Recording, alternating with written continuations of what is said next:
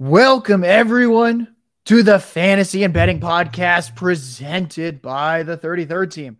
I'm your host, as always, Josh Larky. You can find me on Twitter, JLarky Tweets. More importantly, I am joined, as always, by my co host, Ryan Reynolds, at Ryan Reynolds NFL on Twitter.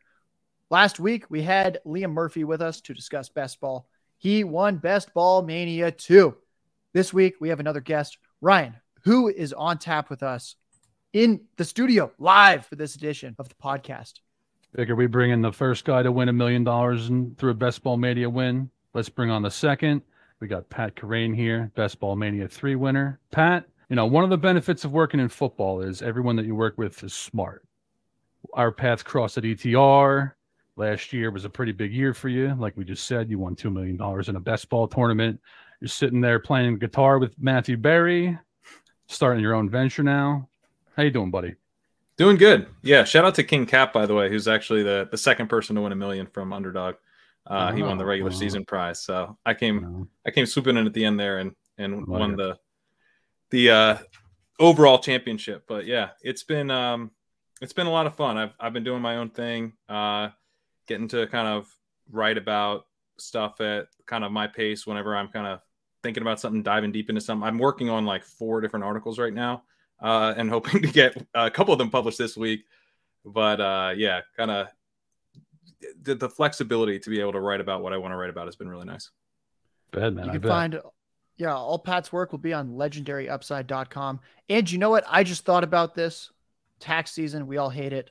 But technically, if two people before you won a million dollars, you won two million after taxes, you are the only million dollar winner. so maybe we should have introed the show that way. That sounds even better. I think that. Yeah. Well, I live in Brooklyn, so we'll see. We'll see how that works out. That's, that's true. You do. Hopefully. That's true. You do. Things are more expensive. At and then. Yeah. yeah. yeah. Yeah. But uh, no, it's been uh, it's been a wild ride for sure. Ryan, do you have something to add before no. I, am trying to dive into some best ball, but you yeah. clearly have some strong thoughts on the East Coast. You're you're out in Jersey yourself. No, I was just you know I'm gonna say like things are more expensive on our neck of the woods, and to start this off with the best ball question, as Josh said, one of your one of your core things is legendary running back seasons. Could you explain that stance? And could you give us an example of one of the players that you have in mind for this year? Yeah. So, um, what I I wrote an article a couple years ago uh, for NBC Sports Edge talking about, you know, kind of the point of taking an early round running back. I draft a lot of zero running back teams and a lot of like hero running back teams where I just take one early running back. I will take two early. The team that won for me did have a running back running back start. Um, but my my point with with the article is I was looking back to all the running back seasons since 2000, and what you're seeing is you you get these seasons where guys are scoring like 23 plus PPR points a game, which are just massive like landscape shifting types of outcomes, and you get that at a position where not a lot of other guys score that many points like the running back position as a whole isn't all that high scoring of a position. You know, a wide receiver, we're going to get like a lot of guys who are reliable, kind of weekly contributors, even if they're not hitting your lineup every single week, they're still producing a lot of points for you over the course of the season. Once you strip away these like really high end outcomes at the running back position, it's a weaker position than the wide receiver position. But that actually helps you if you hit on one of the seasons that's absolutely dominant because now you're competing against other teams with running backs. Not only they're probably scoring less, but running backs that people probably spent a lot on. You know, especially two, three years ago, running backs were very expensive. They're a little cheaper this year on underdog, but still, I mean, you're you're talking about early, early round picks. And so my thesis with the article is basically if we're going to be wading into this kind of risky territory, let's be at least let's at least like acknowledge what we're doing, which is that we're hoping we find these legendary seasons. And so with that in mind, let's see if we can like identify the the types of running backs that are more likely to produce, produce these seasons. And they were coming from, you know, historically they've come from guys who are really young, like younger than you would think. Um, you know, once you get to like your fifth year in the league, you're already like, eh, you know, 26, 27, it starts to get a little shaky. You know, you, you really want the guys who are, you know, more, more like 24, you know, and you also want guys who are going to be able to produce in the receiving game. That's been more and more a component of this over the years. Uh, as the as the NFL has shifted, we're seeing less of kind of the like Shaun Alexander, Larry Johnson type of seasons. Um, Dalvin Cook had a really good season a couple years ago that was was more similar to that kind of old school season, but still it wasn't like you know full two down territory. He was still getting a little bit involved in the receiving game, but you know the Austin Ekeler season that we had last year is kind of the modern prototype, really. So going for that, but going for guys who are also going to be able to be efficient because essentially no workload can get you to one of these seasons. You you need a massive workload. You're going to need to score a lot of touchdowns, but you're also going to need to perform really well on what you do get. So looking for guys who've, who've been efficient. Like I, am not, I tend to be one who, who's pretty skeptical of like the arguments around projections for these top running backs. Cause I'm like, yeah, that gets you in the door, but you're going to need to have someone actually deliver quite a bit over what they, what you can reasonably pro- project them for if you're shooting for one of these really, really top end seasons. Now, in, in, best ball, it's not make, maybe the only reason to take these guys. You know, Najee Harris had a really good win rate a couple years ago, and he was like an early second round pick as a rookie because um, he did get all the work, and that that is helpful in the second round. But um, I think particularly for managed leagues, you want to be focusing on these types of of outcomes and trying to trying to go after the legendary ceiling but it also obviously makes a huge difference for best ball as well. If you do hit on that guy, Austin Ekeler was was that guy through 17 weeks last year, was on my winning team. So, yeah, I think you, you do want to have that profile in mind. This year, it's a little tough. I, I think it's kind of a weaker year actually for the legendary running backs. Um, there's a lot of guys who have like good profiles, but but in terms of like checking all the boxes, I would say Christian McCaffrey. You know, first running back selected, not a huge surprise he definitely is a strong bet. Uh, the other guy who's, I think, a very strong bet if he was totally healthy is Breece Hall. I think Breece Hall, he checks like every mm-hmm. single box you're looking for, except he's coming off a torn ACL. So that makes him a little tricky. Yeah, he was someone where early in the offseason, we were a little bit worried. And I remember Ryan and I talked, and – we decided we were going to like Javonte Williams a little more than Breece Hall back in like February because all of us are sickos. We're drafting the second the Super Bowl ends. Then all the injury news started to be that Javonte Williams is looking more and more mm-hmm. like last year's J.K. Dobbins, and that Breece Hall, according to every fantasy Twitter physical therapist out there, is at least a month ahead of schedule. So I, am very interested to see how Breece Hall's con- recovery continues to go. Now, as you were talking through that, it feels like you're very, very picky about these running backs. You may have some strong takes here. Who who is the worst first round pick on underdog right now? I honestly I don't feel strongly about that. I think there's I think the first round's fairly efficient. I I do think that in the back of the first round you get into profiles um, where like are they that different from guys going in the middle of the second round? Are they that different from guys on like the two three turn? Um, you know, running back. So but I don't. No one jumps out to me, to be honest, as like this guy shouldn't be here. Um, I do. I actually, although Austin Ekeler was on my winning team last year, he has made me nervous. Uh, I, am probably going to be underweight on Ekeler because I was I was nervous with the contract talk. Um, not because I thought that like couldn't get resolved, but he's a 28 year old running back. Uh, he's always kind of had. It feels to me a bit of a tenuous grip on the goal line stuff. You know, he is undersized. Um, he struggled with success rate last year, according to NFL Next Gen, which I was looking at. Is, it does have some correlation with the following year uh, green zone rushing opportunities.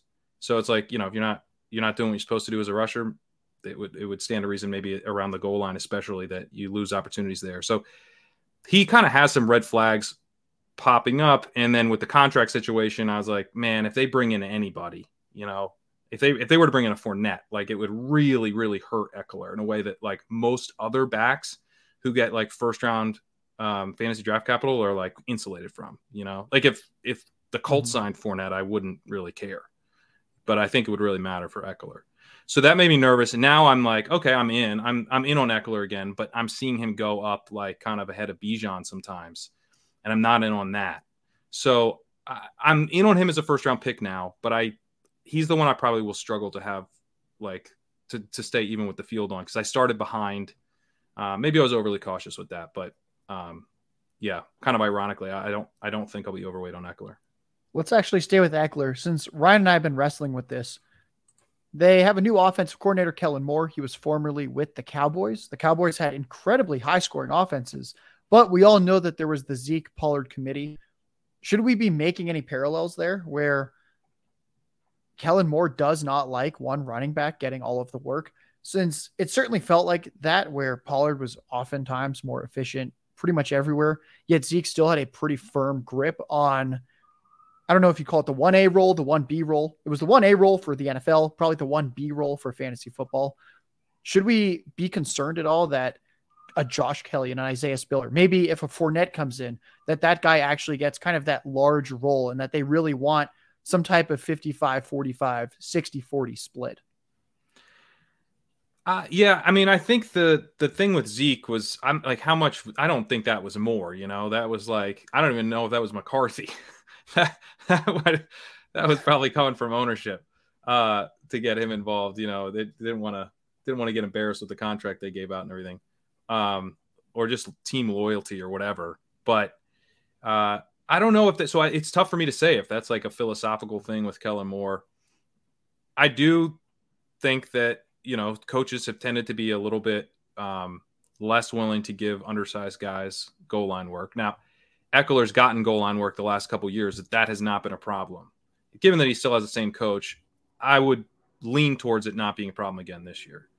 But you know, this is why I think the the age questions like really matter, you know, because if you if Ekeler were to fall off a little bit as a rusher, the first thing to go would be the goal line work, right? And he's already undersized. So and like I think that's probably like top of mind for his coaches. Like they're seeing him like get stuffed a lot and this small guy getting stuffed in high leverage situations, like he's gonna lose that work.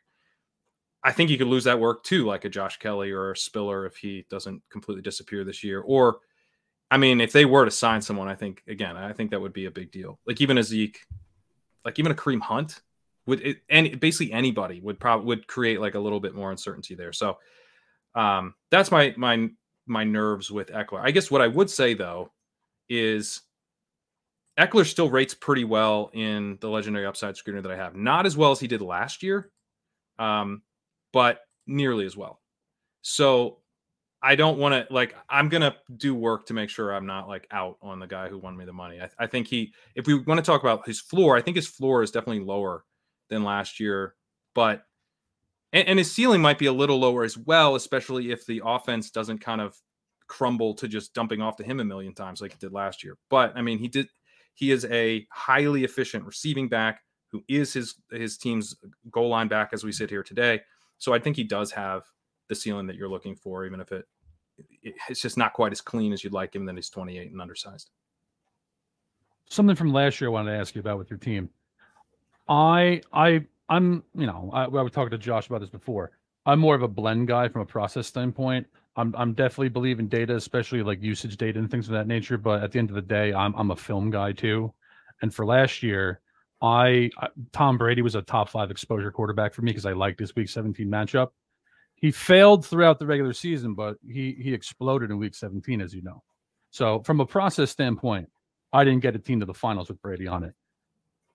Was I wrong or was I right in my stance on that? Would you say? Well, your your stance was just you were in on Brady. I was in on Brady be, primarily because I thought he had a he was going to go crazy in Week 17. Well, you mean you were clearly right that he was going to go crazy in week 17. So, so that's a win. Um, I, I, to be honest, even though I, I benefited from Brady going nuts in week 17, um, I haven't been trying to predict that this year so much. Like it's just hard. It's hard for me to feel like I'm going to be able to, to do that well. I think to me, the correlation, and I believe in the week 17 correlation. I mean, my team, it had DJ Moore coming back with uh, Tom Brady and Chris Godwin is is like a big stack. Um, I didn't have Mike Evans; he went ahead of when I took Saquon Barkley in the second round. But I had uh, a number of uh, Dolphins and Patriots who were playing each other. Uh, I had a couple different Giants players uh, all stacked up. I, I, had a Hunter Renfrow and George Kittle mini correlation. so so I I went all the way down the uh, the correlation rabbit hole. Um, so, and I really I really think it's important because you're looking at a 400 plus team final again. And so you want to be able to get a few things right and have your you be able to jump a ton of teams. You know, Yeah. even though it's really hard to make the finals, you got to win one out of Mhm. 16 and then one out of 16 again in weeks 15 and 16. You then have to win one out of 441 to win the 3 million. So you need to be able to like put together like a realistic group of bets, right? That they you you can get a couple things right instead of like 18 individual things right and, and vault to the top the thing with the correlation is it just like narrows down how many things you need to get right. So I don't know which games are going to go off, but I do know that these teams are going to play each other.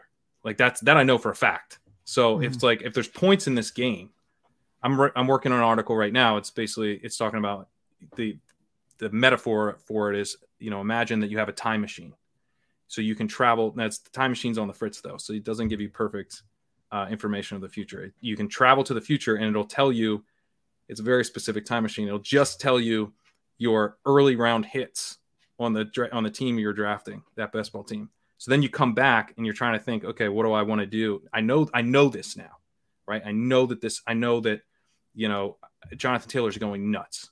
Jonathan Taylor's going to have this huge week 17 game. Well, like now all of a sudden Hunter Renfrow is kind of interesting. Yeah, I, don't need Jimmy Garoppolo. I don't need Anthony Richardson. I need, but I know that the Raiders are probably going to be passing because Jonathan Taylor's going nuts. He's winning me all the money. So Michael Mayer, Hunter Renfrow, dump off passes in garbage time. Like those guys are suddenly interesting because I know that for a fact. I think there's actually something to drafting like that because if you are going to win this tournament and you draft Jonathan Taylor with like the 202, you probably need him to go off in week 17 or you're not winning. So draft like he is going off in week 17, like you've actually seen it. Uh, I think that's kind of the way to think through the correlation. Like, I have no idea if that game is going to go off, but the second you pick Jonathan Taylor, it better. It's pretty clear that the the week 17 correlations, you talk about it, we talk about it. It seems like every analyst talks about it, and then you look at teams being drafted, and it's still clearly underutilized by the field. What's one more strategy that you're seeing in these large field best ball tournaments where you go, you know what, that should be happening significantly more than it currently is? Yeah, so I've written about how I think it's really important and helpful to stack without the quarterback. So, you know, that that Taylor Renfrow Mayer example, stuff I love stuff like that. I love where and the thing I like about that too is let's say you went like Jonathan Taylor and then you took Jakobi Meyers because you had Jonathan Taylor. If you needed to get Jimmy Garoppolo later as a quarterback three, you know, you get boxed out. You you have that as an out, like you know, because you've created this Jakobi Meyers, Jonathan Taylor thing. It helps set you up for a backdoor stack later in the draft. It actually has added flexibility to your team. So if you had to add the quarterback, because let's say you're lining up a Jordan Love thing, he gets sniped. You know, you, are like, ah, God, I, I'm desperate for quarterback points now. You could always add it in, and you can do that with with higher end quarterbacks as well. You know, if you've had a Christian Watson, Jordan Addison, and then uh, Kirk Cousins like falls way past ADP, you're like, oh, I wasn't planning on drafting Cousins, but I'm going to take this ADP value now. And so I think that if you're drafting without the quarter, if you're drafting to, to correlate week 17 without the quarterback, that means you're correlating more often. And you're correlating in ways that are like you're actually I, I, wrote an article where I gave an example where I didn't take Juju Smith Schuster on a Josh Allen team. Juju Smith Schuster on the Patriots plays the Bills in week 17. I don't like Juju Smith Schuster. I don't think he's a very good pick. I actually don't think he's especially a very good pick for week 17. Like he's kind of, I think he's kind of dusty at this point. So I didn't take him ahead of ADP. Instead, I took Courtland Sutton, but I already had uh, a Chargers player. So I, I was creating like a little mini game stack there. And then I continued to build out that game stack with Marvin Mims later. So I had two Broncos and a Charger. And I don't on that team have either one of those quarterbacks, but I do have this big Josh Allen, Patriots stack going on. But I'm still making just a couple bets, right? But I've made the bet. I took Josh Allen early in the draft. I took him in the second round. If Josh Allen doesn't go off in week 17, I'm not winning the $3 million. That's just a fact. So am I like, am I concerned that I don't have Russell Wilson? I'm not concerned because Josh Allen just had this incredible week 17. Like I can cover Russ. That's not a problem. But what I do need is points in, in additional games beyond the Bills Patriots. That's not going to be enough. So I still like if you're continuing to correlate outside of just with your quarterback, that means you are betting on additional games to pop off and you're benefiting when they pop off, even if it's not hitting your quarterback position, which is the most replaceable part of your entire team. I have a question that's kind of related. I want to I want to hear your thoughts on this because it's a little unconventional. I, am a high volume drafter. I'm going to draft you know 300, 500 teams this year. So there's you know five to ten that I'm going to do. I'm going to get off the board a, a little off the rails here. For instance, what if I'm going to force a few Mahomes Kelce teams, and in those situations, at least a few of them, I'm only going to take one quarterback and one tight end, for the idea that I can go heavy volume at both running back and wide receiver then, and that hopefully the buy doesn't cost me advancement if my team does well. Do you think that's a bad idea, a good idea? What are your thoughts?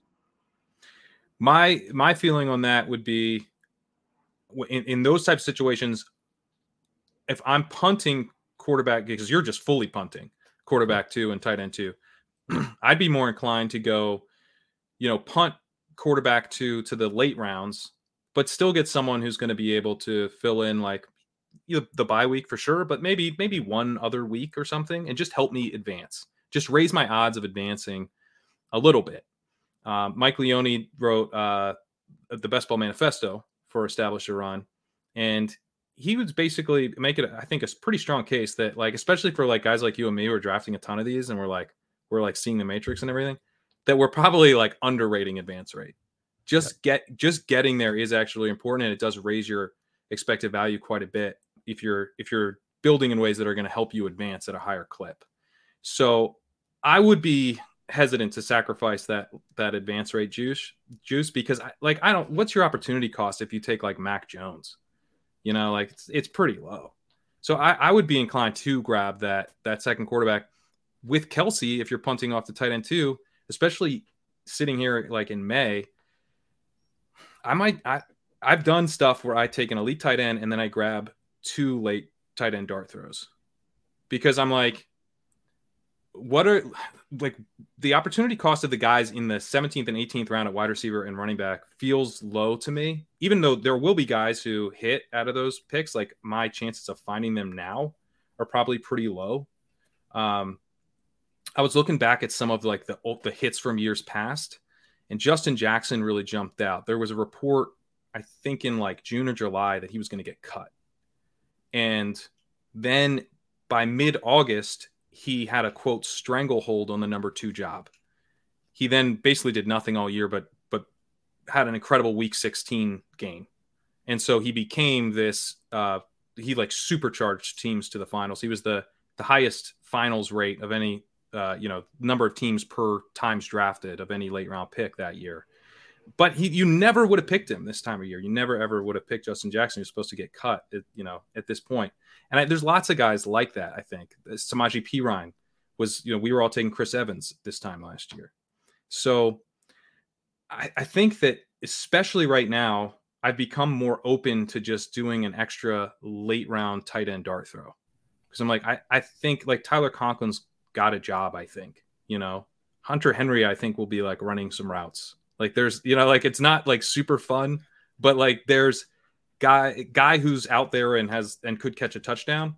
And then like imagine if that tight end two does do that for you in week 15 or 16 and Kelce duds. Low owned Kelce in the finals? I mean, that seems pretty fun. So that's that would be my like if you had a couple dart throws or or just at least just one would be my preference. Just for the chances of this guy you know, goes off at the exact right time and helps me get a low owned leverage. Leverage Kelce just seems too fun. I mean, Ryan and I started to smile, and then we started to look at our uh, portfolios. The two of us, I think, have more Tyler Conklin than anyone else I know. So, hearing you mention his name, we haven't even we didn't even prompt you for it, makes yeah. us uh, gravely concerned for what our final exposures will be for the starting tight end in Aaron Rodgers' offense. Where, yeah. I mean, I think you would agree that good. after Garrett Wilson, who who is there? Who is the the other target earner? Lazard, not a target earner. Mecole Hardman, not a target earner. Corey Davis, I'm not Might sure. Not be there. Yeah, yeah we not be there. Also, all roads point Tyler Conklin at this point. Now, yeah, and I think I think that we'll probably start to feel like more confident about a lot of these tight ends later. Like uh, some of them are some of them are bad picks, right? Like, but I think their chances of less of less uh, like a lower percentage of those are bad picks than of the running backs and the wide receivers. And so I do think you'll probably get like a little bit of closing line value on a guy like Tyler Conklin, provided he has the role we think he does.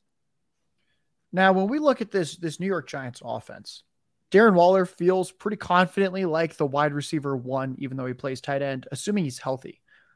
Help us decipher what these other roles in the offense will be because they were a surprisingly efficient team last year. I think we'd all agree the offense got better. And then they faced the Rams secondary in week 17. I think that's Ryan and I's pick at, at this point to be the worst secondary overall in the NFL. Do you have any leans there in terms of how that pecking order begins to shake out at receiver? Yeah, I've been I've been thinking about that one a lot. Um, and I think it could be kind of like one of the keys to the year, to be honest, because like it's Daniel Jones' second year in this system. He did pretty well. He wasn't great, but he did pretty well um, with Daboll in the first year, and they could they could pass a fair amount, and they'll probably pass with like you know they'll probably pass out of a decent number of like three and maybe four wide receiver sets. You know, given given Daboll's tendencies in the past. And I don't know. I think maybe it's not quite as murky as it looks at first glance because it's the buzz that I've seen over the last week is that Wan'Dale Robinson and Sterling Shepard could start the year on pup. And so then what are we really talking about? Jamison Crowder, you know, is he really someone to worry about? Probably not. You know, so it's like you've got Isaiah Hodgins, Parris Campbell probably to start out of the slot, but then you know maybe Wan'Dale, maybe maybe Shepard kind of coming for those slot snaps. But I don't know that either one of those guys, especially Wan'Dale, is going to play much on the outside. So then it's if you're out, your outside wide receivers are, are going to be primarily Isaiah Hodgins, Darius Slayton, and probably Jalin Hyatt, although he played in the slot in college. So maybe he's kind of like a, a speed slot, you know, kind of stretching the seam type of dude and I think he's pretty raw, but but he strikes me as maybe more of a threat to Slayton in terms of just like providing a deep threat element to the offense. So I'm kind of starting to feel pretty good about Isaiah Hodgins. I went I went and read uh, Matt Harmon's uh, reception perception profile on him, and he was saying like, dude is a an X. You know, they, he's kind of the classic big bodied X wide receiver, which is something they don't really have like a, a, backup version of. I mean, Marcus Johnson was kind of playing that role a little bit for them last year before they brought in Hodgins to do it. That was kind of the failed Kenny Galladay Kenny Golladay role, I think. Um, they kind of tried out a bunch of dudes as they went along, and and Hodgins was pretty reliable, uh, really good hands, uh, just kind of like has a mastery of the fundamentals, is how Harmon put it. So uh, he he looks pretty good by some of the numbers that I like too. So I, am getting like a little bit more confident that that Hodgins is is someone that we can that we can feel we can feel comfortable about, especially if you know you think the Giants might be a good passing game to target, and I think price adjusted they are. I, I like taking Waller. Um, I, I, the ADPs line up nicely. If I don't get one of those early tight ends, I know I can get Waller. I can get Daniel Jones a few rounds later. I can tack on Hodgins. I can tack on Van Jefferson or something. There's lots of it's like kind of a fun way to just build in some correlation later in the draft. Um, so yeah, I, I'm I'm kind of in on on Hodgins. Uh, I've heard his contract mentioned as a downside, uh, a reason that you know he's making less money than whatever. Uh, he is basically still on a rookie deal. He was waived by the Bills, so I wouldn't worry about um, the money with with Hodgins. I don't think like I, don't think that's going to factor in. If anything, it's a reason for them to keep him. He's he's a, he's a cost controlled. It doesn't reflect what they thought of him. He wasn't a true free agent. Something I'm going to tack on there. I, I agree with you entirely on this. Actually, Campbell, Slayton, Hyatt, all fast. He brings an entirely different skill set to that wide receiver room. And like you said, I think Hy- Hyatt's actually a bigger challenge to Slayton than he is to the slot. So I'm aligned on that. I have quite a bit of Hodgins. I was very, very happy to hear your stance on that. Now, I have another guy that I'm looking forward to seeing your stance on. You know, we're both we're both tri-state area guys, Pat both little, both Irish guys. So, what do you think about Trey McBride there, Patrick? What? I botched it a little bit. That's fine. yeah, it was a little hitchy, hitchy yeah, getting in. I didn't, I didn't Much like Trey McBride running routes. It was better No. pre-show. It was better pre-show. It was. Um, I, I like Trey McBride okay. I mean, I, I certainly like that he's free. I like that you can bring him back on Eagles stuff. Uh, probably helps that Hopkins is gone. You know, there's just more targets available there. I think my issue with McBride is that the Cardinals are not going to be very good early, and they're like Yeah. even to tight ends, it probably it won't be like that fun because with tight ends, you- you're never gonna be able to count on on volume, you know, outside of the really good ones. And are there gonna be that many touchdowns uh, in Arizona? So that it, it's just he's not a very fun early part of the season pick. Um, but you know he's a young player, so you could maybe expect him to come on down the stretch. He certainly did. He had a great week 17 last year. But Zach Ertz is coming back. I think Zach Ertz is like basically done and coming off a knee injury, but he could uh, still run enough routes to kind of hold back McBride's McBride's upside. So um, I like him okay. I've taken him some, but I he's like one of these guys where you know I don't want to. I can't. I can't really consider like kind of being super heavy on him because it's. uh I, I just think his path to like week 17 upside is a bit limited, and he's pro- and he probably is not going to be a high advance rate guy because of how bad the Cardinals are going to be, especially early on the season. Let's talk about some more late round picks. Now, Ryan knows this. I talk about it all the time how much I hate Kenny Pickett. But I have to say that I draft a lot of Kenny Pickett now that his ADP is in the 170s. Some mobility. The offensive line is getting better. The the receiving trio of Diontae, Pickens, Freiermuth starting to look pretty good. Who is the late round quarterback for you where you hit round 14, 15, you know you need another quarterback for either upside or stability? Who has been your your go-to at this point in late May, early June?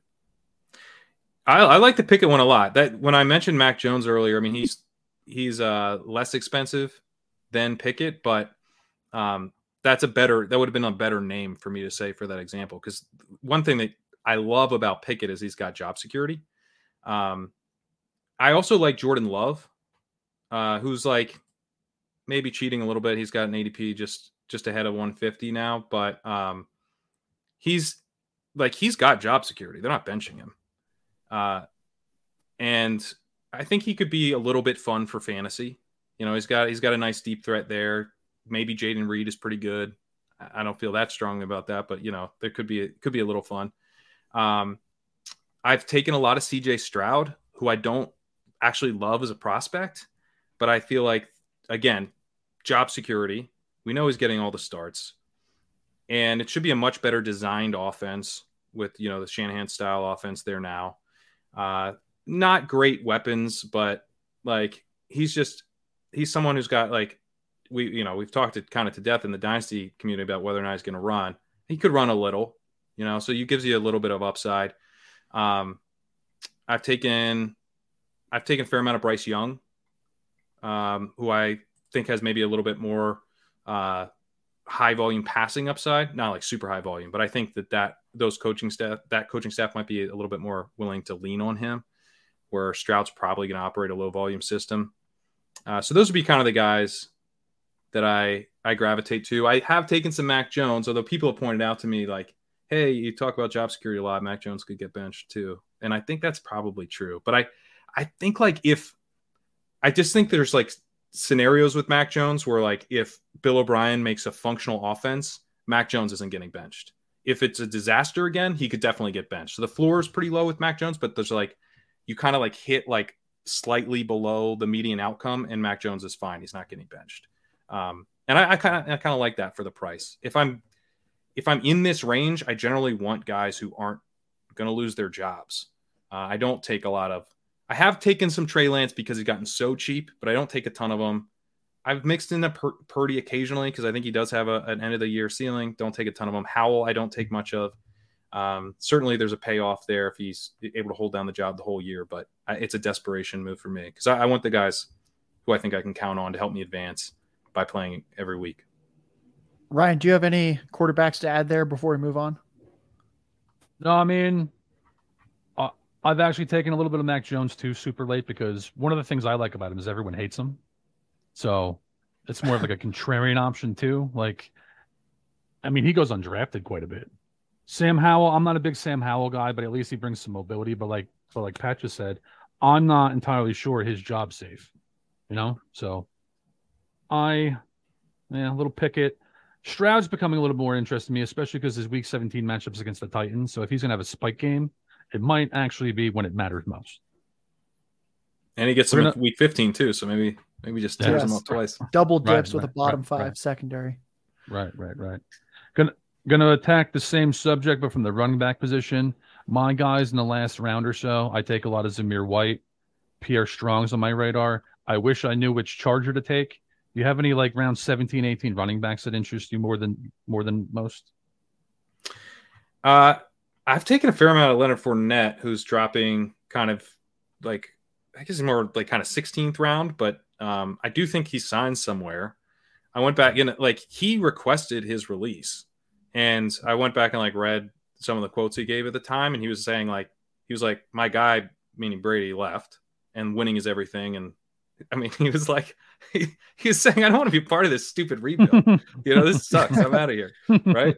So I think he's with that in mind, like he's not gonna go sign with like a total bottom feeder team you know, and like there will be injuries, unfortunately. There's going to be some injuries, especially to running backs as we move through the summer. I think someone's probably going to going to sign him, and I think he has of like the Zeke Hunt, uh, Fournette group. I, I think he's got the most juice. Uh, rumble, he's got the most rumble left. Uh, he's never had that much juice, but he's he can certainly still get get moving. He's he's a big man. Um, so yeah, I, I draft a fair amount of him. I've been a little bit intrigued by the Vikings backs. Uh, we're like so confident that Mattison's got that job. Um, I was intrigued to see that Evan Silva has Ty Chandler like in his top 120, I think, um, overall.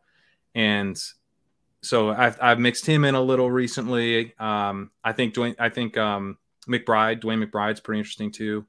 Uh, you can mix him in a little bit. Um, yeah, those those guys are pretty good. Gus Edwards, I've taken sometimes because yeah. I, I draft a lot of Breece yeah. Hall, and I'm like, help, just help me, just help me get there, man. Just, just, yeah. and I and I think the Ravens could be really good, and so I'm just like a guy who could give me touchdowns, um, and and is like a clear number two. I, uh, this isn't quite 17, 18th round, but I'm drafting a ton of Chuba Hubbard because I'm like he's a clear number two, and I think he's talented. I think he's good. So I just don't really like. To me, he's kind of more of like like a 12th, 13th round type of value. I feel pr- I feel pretty confident that he's the number two, and I th- and I think he's good. Like normally you pay that's like an Antonio Gibson price, right, or an Elijah Mitchell price. So um, I, I really like taking him. Jaylen Warren's the other guy, and kind of the again the, that's cheating because he's a little earlier, but I feel very confident he's the number two. Also, I think he might be better than Najee. So like, let's let's see what happens over the course of the full year. Yeah, Chuba's someone Ryan and I have been talking about before. We take a lot of him where I like I think Gibson was a good one where I think this guy could have standalone spike weeks if Sanders doesn't get injured. And I know we've all been frustrated before by Miles Sanders injuries or dropped passes, things of that nature. It is a good offensive line. Bryce Young is probably competent. Let's now turn to wide receiver. Now, I am a Chargers homer. I will accept that. But at this point, I don't know what's stopping me from selecting a lot of Josh Palmer in round 17 or round 18. I think Quentin Johnston is good. However, every single year we see these early drafted receivers not play much as rookies or be incredibly disappointing. We saw Allen and Williams both get injured for significant parts of last season. I think we all like the the passing expectations for this Chargers offense.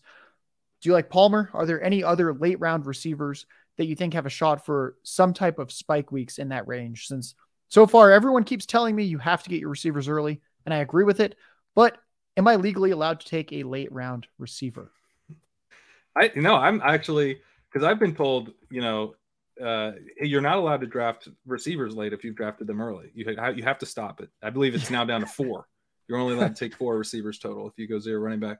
Um, and I don't I don't like that's not actually what they're saying, but I don't like uh, those builds quite as much. You know, I, I'd still like to go at least to seven wide receivers, even if I've gone like heavy zero running back early. I like, I still kind of prefer the the two six eight two build in the 18 round format with zero running back builds. Um, and yeah, I like I like taking those extra darts on wide receivers um, for some of these builds, especially if I've taken care of running back to an extent. Like if I've got, you know, four running backs in that kind of like eight to around 13 range, I, I feel pretty good. I think that's pretty good running back room. And now it's like, let me go spike week hunting. Let me find a guy who can do something for me for one week. But I feel, but I know that he has a job, or I feel pretty confident he has a job. Um, I've I've taken a decent amount of Tutu Atwell uh, because I'm like I think he's running routes for the Rams, and he kind of mm. looked pretty good last year. Uh, I've mixed in some of these Giants guys. I'll, I'll, go for a Slayton, a Parris Campbell. You know those guys. I'm like kind of a boring veteran play, but you know might have a role. Um, I go. I, I, sometimes will tack on Quez Watkins. Quez Watkins had incredible finals rates over the last couple years, uh, despite not scoring any points because he's just tied to Hurts. So if you get, you know, maybe maybe he actually does something. Uh, but I think like taking up guy who's a piece of an elite offense is never a bad idea. Um, we saw that a couple years ago with Byron Pringle. Ended up being a big a big playoff hammer, um, helping get teams to the BBM two finals. Um, you know, and he's he's Byron Pringle. He's just just helpful to be a part of these elite offenses. So those are those are some of the guys I kind of gravitate to. I was taking like some of the Khalil Shakir and Deonte Harty with the same idea, but with this Hopkins stuff, I've kind of paused that. Um, but yeah, those those are some of the guys to jump out. Oh, cool. Robert Woods. Sorry, Robert Woods. I've I've really started taking a ton of. I, I kind of I was. It's dawned on me that he is just like I think he's like a better bet than Adam Thielen. I yeah. think he's two years younger. You know, he's coming off of a, of, he's now going to be two years removed from an ACL tear. And so, like, you have like a chance that he's showed a little bit more than he did last year. He rated quite a bit higher in open score than Adam Thielen did last year. Um, and it's like the exact same play. He got a ton of money too, and it's a wide open depth chart, and like the offense should be improved. Like, and I, I mean, I think Adam Thielen might be the worst pick on the board. So uh, I'm just like, it's kind of fun for me to just be like, 18th round, same bet. Who wins? I'm glad you gave me permission to take Robert Woods because I've dabbled, but I haven't really pushed the envelope. And you know, let's just call Quez Watkins a glue guy. He's good for the locker room. He's now, great for the locker room. Let, us let's, let's move on. let's finish this off with late late round tight end. I'm not going to botch Trey McBride's name again in an Irish accent. We already talked about Tyler Conklin. Is there anyone else out of that group that you like in the last few rounds? Um, I've taken a fair amount of Jelani Woods because I'm high yeah. on Anthony Richardson, but yeah. I've started to. I was like, kind of starting to review some of my early exposures and was like, that one might be that could get away from me where Richardson's really good and Woods just doesn't have that much of a role. Um, but he's he's definitely one. I think Hen- Hunter Henry and Tyler Conklin are probably my two favorites, just because like I think they're both solid and uh, I think they'll be out there. Cade Otton is one that I've started to take. Uh, it's like Cameron Brate's not there, which I didn't realize until like two or three weeks ago. I was like, oh, he's okay. And Otton got involved as a rookie. Uh, I think if you were to just tell me, hey, man, um, you're going to get a 75% route rate out of this guy, and uh, the team's going to pass a lot because they're bad. I'd be like, yeah, cool. Who's that? I'll take him. Like that's so I don't I mean, I think that's plausible with Otton. Like I don't really see who's who's eating into his routes compared to a guy like Hayden Hurst who goes in that same range. Like Hayden Hurst is under a coaching staff who has like rotated tight end a lot. They were playing three tight ends the entire time they were with the Colts. Um, like he he's not very good. You know, he could he could be in like could have like a 50% route rate. I wouldn't be surprised at all. Um, so once you get that late, I'm just like, who's running the routes? And I think like Noah Fant goes in that range, and Noah Fant, I like Noah Fant, but like we know they're going to rotate that tight end room, like they they just are. So Otton has been someone that's I've been thinking more about, um, just just as a route play. One other tight end room that's interesting. Dalton Schultz is no longer in Dallas. You can get in the 18th round Jake Ferguson. You can get the rookie Luke Schoonmaker. Do you think there's going to be that Dalton Schultz role, or was that purely because they simply didn't have enough receivers and Dalton Schultz was apparently having breakfast with Dak Prescott, given his outrageous usage without efficiency? I've leaned Schoonmaker, but maybe I'm putting too much confidence in a rookie tight end where I'm just worshiping the draft capital in the 4 6 40 time. Are you interested in either of those guys, or is this Dalton Schultz role dead now that Dalton Schultz is a Texan? I've been leaning Ferguson, but not. I haven't taken a ton of them. I'll kind of do it if I've got like a Goff thing and I want to try to get a, a bring back, or if I've got Dak and he's I don't have you know. Occasionally, if I'm boxed out of something, I might go like Brandin Cooks Dak, and so I don't have CeeDee. Um, and if I get sniped on Gallup, I'm like, okay, Ferguson's got to win this job. so I need I need another stacking partner here. So uh, I, I I tend to think like just the experience of him being on the team already, and you know he's kind of from what I can find, people assume he'll be the number one tight end there, but I, I don't really have a strong read on that at all. I mean, if we see any kind of buzz that oh Schumacher's coming on, then I, I'm gonna I'm gonna chase that a little bit. I also I was actually thinking through this, like I think maybe like chasing the steam on some of this training camp stuff like might be an edge because like if people because if especially let's say Schoonmaker's stuff doesn't really like start to build until mid August, like if it ends up being Schoonmaker or Schoonmaker, then yeah. he's going to be undrafted in a lot of league. He he might be underrepresented in a number of these playoff pods. And so like if you just chase this the steamy guy, of course you do need to be right. You know, you want to be right on a fair amount of these. If it's just nonsense, then that's that's not going to help you. But um, you know, chasing him up to like the 16th round would be something I'd be interested in with with a, more confidence that he's actually the guy. For now, I'm mixing in Ferguson a little bit. I like that. Before we get into dynasty, Pat, like we mentioned at the in- beginning of the show, you've started your own venture. Why don't you tell us a little bit about that? Yeah, so I'm uh, I launched my own site called Legendary Upside. Um, I'm offering a $30 discount on it right now. You can get that uh, at legendaryupside.com slash early. So it's just $69 for your first year. Uh, I also have a couple partnerships right now. Um, I've got one with Spike Week where you can get 40% off a Spike Week subscription. You can do the yearly, monthly, whatever over there. Uh, if you use promo code leg up, you get 40% off that. And um, that's like an ongoing uh, uh, discount as well. And then I also have a partnership right now with Underdog where you can get a $50 credit uh, on your Underdog account. Um, and to do that, you need to be a Legendary Upside subscriber. You got you also have to fill out a form so that I have your username. Uh, there's the right up on the homepage of the site. There's a spot to fill out that form, and uh, yeah, get fifty dollars deposited into your Underdog account as a credit. Um, and those are limited. I only have a, a, limited amount of those, but I do still have some left. So if you want to sign up for the site as a yearly member, uh, that'll get you eligible to uh, fill out that form and get the credit. LegendaryUpside.com, everyone.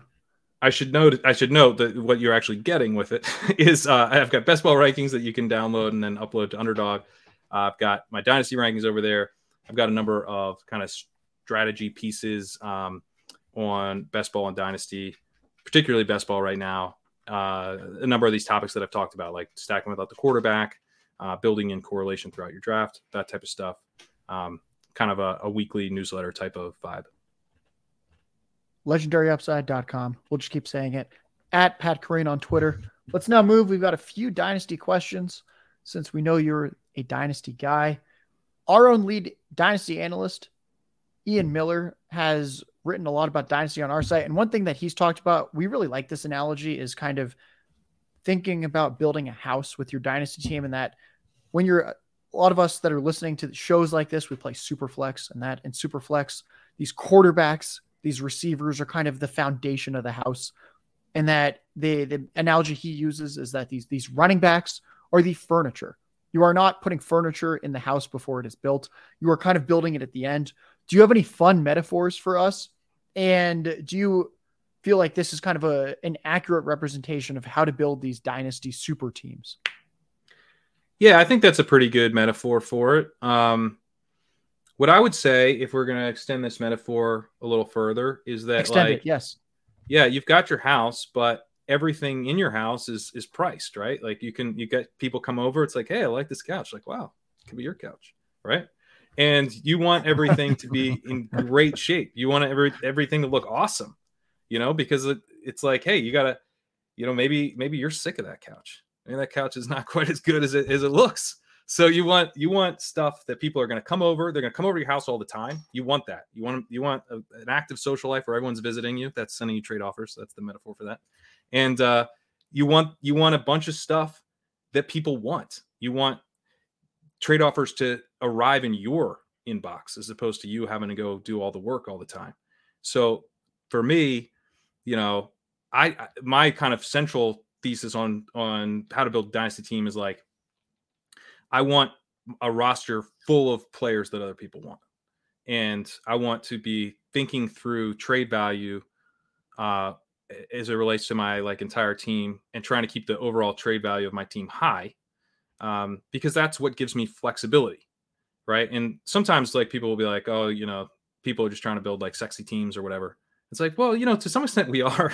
We are trying to build sexy teams because that's what gets trade offers coming but the reason that trade offers are so important is that like i don't really want to have to predict what's going to happen in 2025 right that seems pretty hard what i would rather do is be able to trade for who I want in August of 2025. That seems like way easier, right? To be able to take down the 2025 championship rather than sit here now and predict who's going to score points in 2025. So that flexibility and that ongoing flexibility, I think, is really important. Thinking through, like, you know, like I had a chance to trade for Cooper Kupp in a dynasty league where I've kind of done this extensive uh, I did like a punt, like an extensive punt, and now the team's in great shape. It look it's looking real good. It would look even better if I had a Cooper Kupp, but I was kind of like, I, I I made an offer, but it was probably a little below where I needed to make, and I didn't get him. Uh, the guy traded him to somewhere someone else. But I'm just like Kupp Kupp sacrifices a lot of my flexibility, and one of the key things for me there is that I I ended up making a trade for Justin Fields in that league. To do that, I do not have my future first and I'm like, if I take young receivers and move them into Cooper Kupp, all of a sudden this flexibility of the team without these picks, it starts to get a little tighter. I, am kind of locked, more locked into this team. I can't move out of it as easily. Someone underperforms, and I've got to, I've got to scramble. What am I doing it with? Who am I moving? So I didn't want to risk being too illiquid, and so I sacrificed points this year for depth, not just for the points, but to make sure that I felt like my overall roster was a bit more liquid. I followed up with a lot of rookie drafts from the books already, but did you have a first round flag plant in the first round? Uh well, I mean, I was I was in on Anthony Richardson, but then I guess that the market caught up to that. Um, I don't know that I would say I had a first round flag plant necessarily. Um, I thought the first uh, I honestly thought it was a pretty efficient year for for dynasty rankings. There wasn't like a ton of uh, divergence that I had early on. I was Bijan one, obviously Richardson two. Um, I Jaxon Smith-Njigba. I was I maintained as my wide receiver one, which I guess like might count as a flag plant. I don't know, but I felt like he was uh, getting a little disrespected. I, I still think he has like really strong range of outcomes. Um, I was firmly Bryce Young over C.J. Stroud which is like semi flag planty. I had J- Gibbs and Smith-Njigba over Stroud, which maybe that maybe that in combination is a flag plant. That last one sounds like the flag plant to me. Running back over quarterback. Ryan, anything to add there? No, no, I see it pretty much the same way. You know, the whole the whole process, and I, I'm something I like about this is I'm lower than consensus on Stroud too long term. So happy to hear that. Let's talk about a quarterback that Ryan and I are above consensus on long term. Maybe you'll talk us out of it. Deshaun Watson, through four seasons, was one of the best fantasy quarterbacks ever and one of the best real life quarterbacks ever. He's a terrible person. We all know this. He barely plays football for two years, and in a six game sample late in last season, he was awful. Obviously, that's going to drop the range of outcomes slightly. Where do you stand on him at this point? Where right now his ADP kind of suggests that he's in this this purgatory where he's not good, he's not bad, but there is long-term job security. Do you have any any kind of strong Watson takes? And then on top of that, one one trade for you to evaluate. We're just going to throw everything at you with Watson. I'm in a league with uh, many people know who Dave Kluge is. I traded him, Josh Allen, and he gave me Watson and two firsts. So clearly, I like Watson. Am I, did I just lose that dynasty league? Let, us hear all the all the thoughts here. He's very polarized. well, how good is that team? I think that you know the quality of those firsts are going to matter. Uh, I, I don't want to talk badly about his team on air, but uh, he has a good team. My team is better. I okay. I, I think so I we're talking like mid first team in that league. Yeah, let's let's say that he's going to have like the the 104 to 106, or not 104. Sorry, he's going to finish in the top four to six. That'd be okay. okay. 107 to 109 for 2024 and 2025.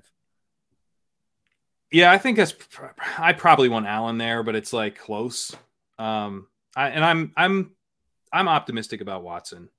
Uh, so it'd be more like like if you know if you like bink one of those first, like he falls off after a couple years, and you have like the 103 or 104 out of that, then I want your side because I do think Watson, um, like we know he's going to be there. We don't know that the coaching staff's going to be there. Coaching staff could get like fired mid-season, and I think the way they get fired is if he continues to struggle, and um, they I think know that. So I would, I I, I know it's like pretty narrativey, but I think they're probably going to have to pass a little bit more and design the offense around Watson a little bit more than they did last year because I don't I don't think that ownership's going to stand for it. Um, they like they made a big bet. By the way, I think that the front office could also just get wiped out. I mean, you could be starting completely over in Cleveland if Watson doesn't look good. But like he's got a fully guaranteed con- contract. Like the next guy's going to come in and be like, I can fix Watson. It's going to be, it's not going to be the Peyton thing where he's like, yeah, we'll see if it works out with Russ. And if it doesn't, no big deal. It's going to be a, I am the guy to fix Deshaun Watson is the next coach of this team if it doesn't work out this year. So you're going to have to ride it out a little bit in a, from a dynasty perspective. Um, if it does, you know, if he doesn't bounce back. But I think I'm I'm okay to do that. You know, I had Trevor Lawrence last year in the summer. Like no one would trade me for Trevor Lawrence. I was offering for I, I mean, in retrospect, quite reasonable prices, and people were like, "The urban stinks too much. I can't I can't get on board." But I think with Deshaun Watson, like you'll you'll survive it. You'll come out the other side um, with a with a valuable asset at some point. So uh, yeah, I I think you know that that trade is is fine if you can get you know even a little cheaper than that maybe uh, you know i would definitely be a buyer and i think he's very well priced in best ball um, you know he's not priced like one of these elite quarterbacks and you know that's for a good reason he did struggle but they they added elijah moore cedric tillman's like kind of interesting is like a, a, a kind of big bodied role player type um and Njoku can play cooper can play if they lean on Watson a little bit more and design the offense more around the pass, um, I think he could have a, a pretty good year. So I, I, do, I do feel like I'm, I'm fairly optimistic. Like I think his range of outcomes is, is probably uh, a decent bit better than like Dax, and, and they go pretty near each other. Sticking with quarterbacks with kind of like uncertain presence, Kyler Murray's going to miss probably at least half a year. The Arizona situation looks like maybe they have the first overall pick next year and take Caleb Williams, and in that event, maybe they trade Kyler Murray. I've always been a Kyler Murray guy. I think there's very few quarterbacks in the history of the league that have his skill set. What's your on long term outlook on him? Yeah, I'm. I don't know. I mean, I'm a little bit nervous about Murray, partly because like, what are the what what's the Cardinals' plan? Like, are they are they going to try to move on from Murray? Am I going to have to ride out you know Murray to a new team, and everyone's like, "Yeah, I'm I'm gonna let you I'm gonna let you see how that goes," you know, like, uh, rather than excitement around Murray, and you know you can kind of move off Murray. Um, so I think if you have if you are were to trade for Kyler Murray right now, then like you're you're gonna have him for probably two to three years, right? Unless he crushes. But like in Dynasty, I don't want to be right. Like I, I would like to not have to be right. You know, what what what if I'm wrong? Can I still win if I'm wrong? Because that's ideal. And I, I don't think Murray puts you in a position where you can really win if you're wrong. Like he he has to bounce back. He has to look healthy. Um, you know, he has to become like a a very desirable young quarterback again uh, in Dynasty.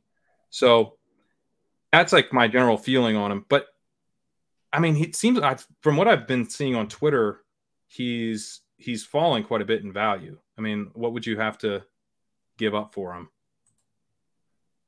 Yeah, it, it kind of seems like a, a random first and something could actually get you Kyler at this point, at least from what I've seen. Maybe maybe I'm looking at the wrong leagues, but it I mean, kind of seems like sure. you, yeah, it kind of seems like a 2023 first and uh I'm just gonna throw something at the wall, a Pittman, and next thing you know, Kyler Murray is yours. So, I, I, yeah, I'll do that. I'll, I, the roster spots reserved for Kyler for two and a half years. Come on, welcome, come on down. Here we go. First and Pittman, you're in. we we found out what the furniture needs to like needs to look like for for the Kyler deal to hit. We're gonna go rapid fire now, looking at dynasty rookie drafts. We're gonna take a a a non-elite kind of mid, maybe later round running back and pass catcher. Each of us are gonna say a name with our Cliff Notes version of why we think they're at least moderately interesting. I'll go first. Ryan will go second. Pat Kerrane, our special guest, is playing anchor and going third on this one. At running back, I like Evan Hull. Jonathan Taylor is awesome. He also is a grinder back in the in the sense of he's going to be getting 20 carries a game with little in the passing game. We know those touches can often wear a running back down. Insert Evan Hull. Evan Hull was a very very good pass catcher in college. There's a little bit of a skill set mismatch there with Anthony Richardson. But we don't really know what Anthony Richardson is in a way. Evan Hull is moderately sized and very fast. And I don't think Zack Moss or Deon Jackson is good at football. For pass catcher, I'll go Jayden Reed. No one's talked me out of this comp yet. He is Diontae Johnson light. Dynamic after the catch. Has played in the slot and outside in college with success. He has some speed. And I just think the Packers depth chart at this point looks quite wide open. Ryan, running back, pass catcher, off to the races. Roschon Johnson out of Texas. You know, as I've mentioned a few times during the show, I'm kind of a film guy more than a data guy. When I was watching Bijan Robinson and watching Texas football last year, there were a couple times where I thought Roschon Johnson was Bijan. In general, Roschon reminds me a little bit of Arian Foster which makes him like a viable pass catcher in you know a certain situation. I kind of like the the spot with the Bears because they have an ambiguous backfield that he could potentially rise to the top of. I'd prefer a pocket passer though to get more out of him in the passing game, but he's my my favorite mid mid ish kind of running back. And you know I've been hurt again with a lot of quick separation players with small catch radiuses, like Anthony Miller's one that comes to mind. Still, like Josh Downs a lot. I thought he went later in the draft than I was expecting. I would have preferred if he landed in Dallas. I think they could have really used his skill set. But like Pat, I like Anthony Richardson long term. Think he could be Anthony Richardson's slot receiver for the entirety of his rookie contract, at least. Higher on him than consensus. Pat, running back, pass catcher, off to the races. Yeah, so um, I'll say Zach Charbonnet, which is a little bit higher uh, in terms of ADP, but like people seem pretty down on Zach Charbonnet, a second round NFL draft pick uh, to a team that likes to run the ball a lot, and uh, you know to a team that has a starting running back who doesn't catch the ball like at all. So that seems like a pretty obvious way for him to get involved. I did grind the press conferences. I went and watched uh, Pete Carroll talk about Zach Charbonnet afterwards, and he was saying like we will rotate these backs in all situations. And he was like, maybe there's something that Zach does better. Maybe he does. Maybe he's better in the receiving element, and we'll give him more of that. Like, like he, I'm paraphrasing, but he like actually said that, and so that like kind of music to my ears. Like, okay, we know that there's a a role here for a more kind of receiving down back. I mean, Charbonnet's not like a receiving specialist, but he's capable. And Kenneth Walker came in with a big time receiving red flag. He was not a, an efficient receiver as a rookie either. It's sort of an obvious path for Charbonnet to get snaps uh, on receiving downs. And then the other thing about Kenneth Walker is that he really struggled with success rate last year. He got stuffed a lot.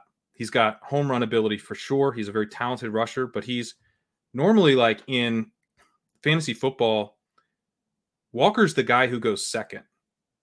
You know, Walker's like the speed back who's going to see more limited touches. Like when we look at these archetypes, and Charbonnet, the big bodied dude, is usually the type of back who goes first. Now he's the rookie, and we don't know that he's actually going to carve out a big enough role. But like I could see us being like, we, kind of have this backwards. Actually, Charbonnet's the guy they're using at the goal line and getting receiving work. And Walker's like an amazing, I don't want to say change of pace because he might lead them in rushes, but he's like, he's your your explosion back. But traditionally in fantasy football, the explosion back has not been this much more expensive than the bigger bodied guy who can also catch passes. So I'm kind of I know that Charbonnet, it's like, well, he's now kind of like his value's like forever capped and he's never gonna be basically you kind of have like a handcuff for the next like three years. That's what you're getting when you draft him. What if you aren't? What if you're getting a guy in a committee who has receiving upside and a little bit of juice at the goal line? Um, and where we're just kind of happy to have either of these guys. I, again, I don't think Walker's like going away or anything, and I think he's very good at what he does. But I think we could be pretty happy to have both these backs, given how much the Seahawks have have run the ball historically. Um, the other guy I'll say is Marvin Mims wide receiver. Another another little press conference gem was that uh, uh, Sean Payton was talking about how when you watched when you put on the tape, a lot of these guys looked like they were driving in a rush hour traffic. You know, no separation.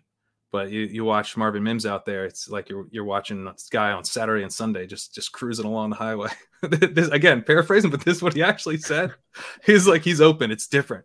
So he's just talking, he's just loving to see how open Marvin Mims is getting and Mims, you know, I think is he's undersized a bit. He's he's over 180. He's one of these kind of like slightly undersized, deeper guys on the outside. Um, but I do think it's nice that Sean Payton traded up for Marvin Mims, the first receiver he's taken with the Broncos. We know they're not like particularly in love with any of these other guys. Uh, they've they've kind of floated trading them. Tim Patrick will be there this year. They can't really cut him because of contract, but when you look at like the 2024 Broncos, I think Patrick's gone, probably one of Jeudy or Sutton's gone. Um, and then you could look at Mims as potentially like the number two there uh, by 2024. And I think he's he, his profile is pretty interesting, even though it's not perfect. He's again the undersized outside thing. He's probably like a little bit more of a low volume guy, but um, given his ability to separate, if that translates, he could he could be a pretty big fantasy contributor. I think. I like how I started with off to the races, and then we got the Marvin Mims traffic analogy going on. A, a lot of driving talk here. I, will actually add with Marvin Mims, he was targeted once every three routes as a true freshman in college. Pretty good. I think that at least is very, very interesting. That is quite elite for anyone that needs the the translation of what that means in terms of how good that is for for targets per out run. It's super good. Super good. Now, yeah before we ask Pat the million dollar, or I, should I say multi million dollar question, yeah. just a reminder my co host is Ryan Reynolds at Ryan Reynolds NFL on Twitter. All of his work, all of my work is on the33rdteam.com. I am Josh Larky at J Larky Tweets on Twitter. Pat Kerrane is at Pat Kerrane on Twitter. His new site is legendaryupside.com. Pat, close us out. Give us one player that will be in the $3 million winning Best Ball Mania four lineup? Breece Hall. I, have teased him a couple times. Is is got having that legendary upside profile. Uh, I think that he will start a little slow. I think he probably, you know, is 50 50 for week one. But when you look at like what we're actually trying to do here, we're trying to finish first in week 17 first. That's our primary responsibility is to finish first in the week 17 441 person tournament. The second most important thing is to win two tournaments in week 15 and 16. You got to you got to win both of those. You got to finish first out of 16 twice. That's the second most important thing. The the least important thing is week 1. You know, week 1 you can find replacements to help you get through that little bit of advance rate you know ding that you're going to take with a Breece Hall because even if he does play week one, he probably won't be fully healthy.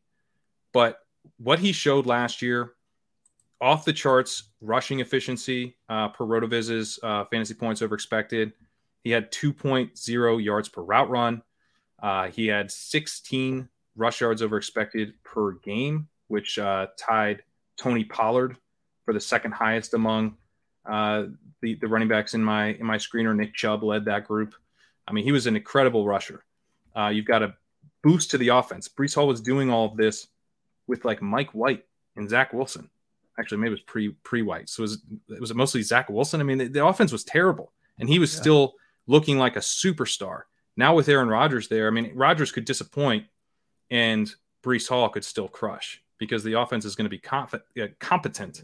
You know, they, they don't have a great offensive line, which is something that that matters for running back production, but it shouldn't be terrible. Um, and he's been, I think, a real pleasant surprise as a receiver. He's not like a McCaffrey Ekeler type, but he's he's going to give you enough there, um, and he's explosive as a receiver. So I think you're looking at potential for efficiency as both a rusher and receiver once he's back to full health. I think he will be back to full health by probably mid to the end of the season. We're starting to get explosive games, him ripping off some long runs at like a third round price tag right now.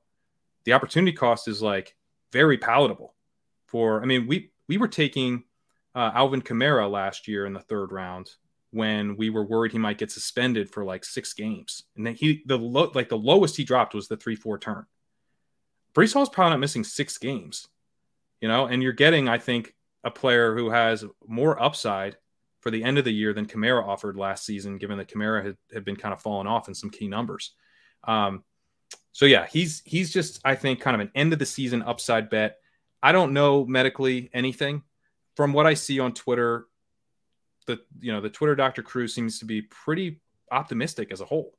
So I, I think the market here, like maybe overly cautious. Like today, a negative report came out saying he might not be ready for uh, the beginning of training camp. Like, yeah, yeah, of course he won't be ready for the beginning of training camp. Like mid, like two weeks ago, Joe Douglas was saying that he might not be ready for week one. So like, but the but the overall report, the overall quote was like I thought quite positive, talking about him already hitting like really impressive high end speed numbers per their GPS stuff. Him they have this like really detailed plan of, of everything to work him back. They're like, we got to basically protect him from himself so that he doesn't do too much. He's like kind of hitting every checkpoint for them. Nothing in there that I view as negative. It's just like, yeah, he won't be, he tore his ACL in season. He probably won't be the Breece Hall we want him to be until October, maybe mid October, maybe it's November. But I think by December, we're getting him. And all the money's in the final weeks of these tournaments. So for me, it's Breece Hall.